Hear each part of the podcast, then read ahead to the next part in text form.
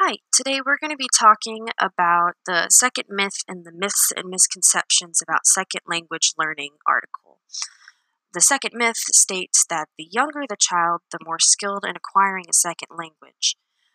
Now, what we've realized from reading this article is that that's not necessarily true. There are some researchers that believe younger is better, but this is not always the case there have been many studies that have shown that um, older students actually tend to perform better academically with the second language acquisition process.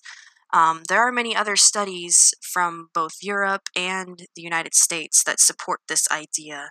Um, older children will usually have a better understanding of complex language structures, things like grammar, symbolism, um, understanding idioms they have this idea from their original language that they can apply to the acquisition of their second.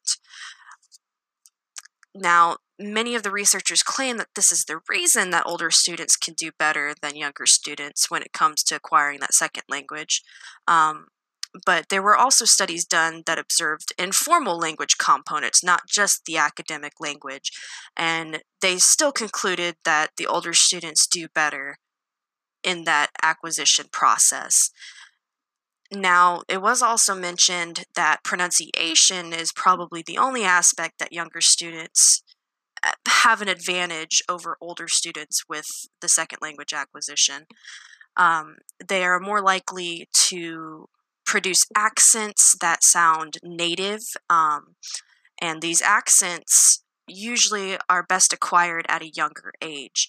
Once these students become older, it's a little bit harder for them to have an accent when speaking that second language that sounds similar to the native speakers. They're usually going to have some sort of accent that um, reflects their original language that they had spoken.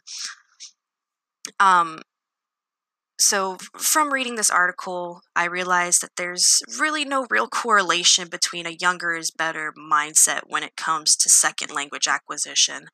Um, but it is still encouraged to have students start learning a second language as early as possible to get plenty of opportunities, to give them plenty of opportunities to practice this new language in both academic settings and outside of academic settings starting them earlier isn't necessarily going to make them perform better when it comes to the full extent of acquiring a second language, but it will definitely give them a better framework for when they are learning both their native language as well as this new language going through school.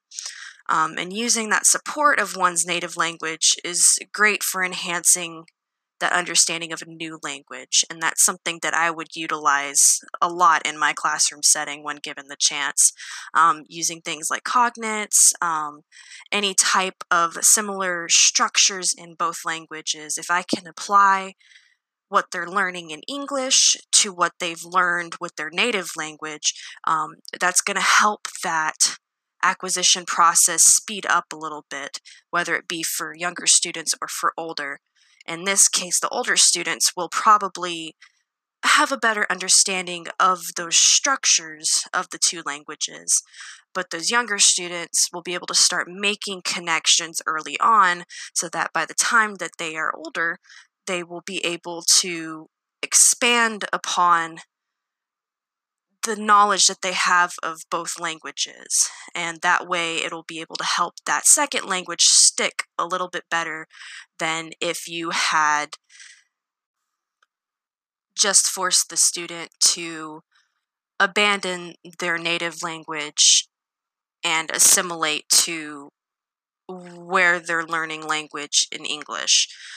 Um, using and utilizing that person's native language and utilizing the culture that comes along with that native language um, can help aid them in their second language acquisition process.